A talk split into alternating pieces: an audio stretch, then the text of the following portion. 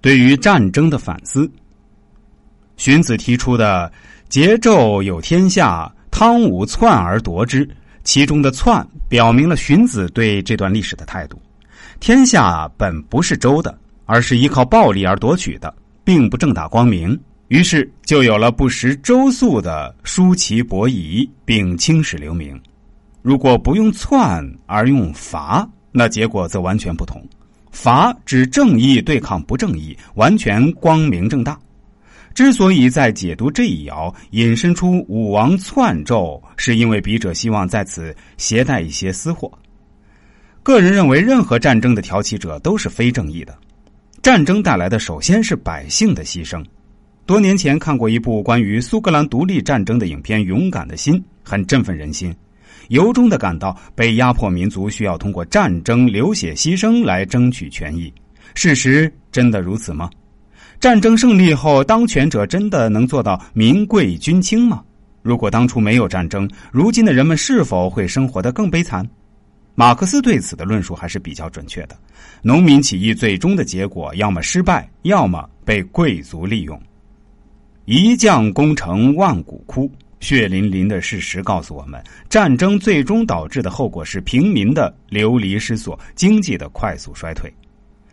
近几十年，美国领导下发生过几次所谓正义的侵略战争：朝鲜战争、越南战争、科索沃战争、伊拉克战争等。结果如何？朝鲜和越南战争失败，美国全身而退。但这两国人民损失谁来弥补？伊拉克战争带去了民主吗？美国依然全身而退。目前伊拉克的混乱又有谁来买单？窃钩者诛，窃国者侯。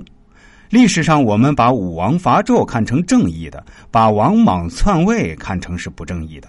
这些批判的标准是基于战争后的国家兴衰而定，而不是根据当时的具体情况而定。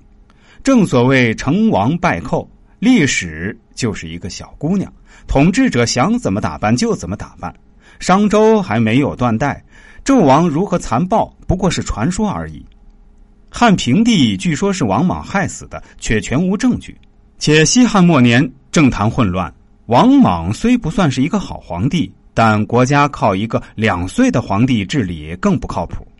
创造贞观之治的李世民杀害了自己的兄弟，胁迫父亲交出皇位，极其的恶毒。历史评价却是一代圣君。世界史就是一部权贵们蹂躏平民的历史。个人理解，只要能让平民安居乐业的皇帝，就是好皇帝。其他的评判标准都是无稽之谈。坤卦最后一爻为用六，利用贞，和用九意义相同，要求人们运用坤的阴柔随从的个性，仿效大地母亲的品格，一定会大吉大利。下面将乾坤二卦做一总结，《易经》就简单论述到此。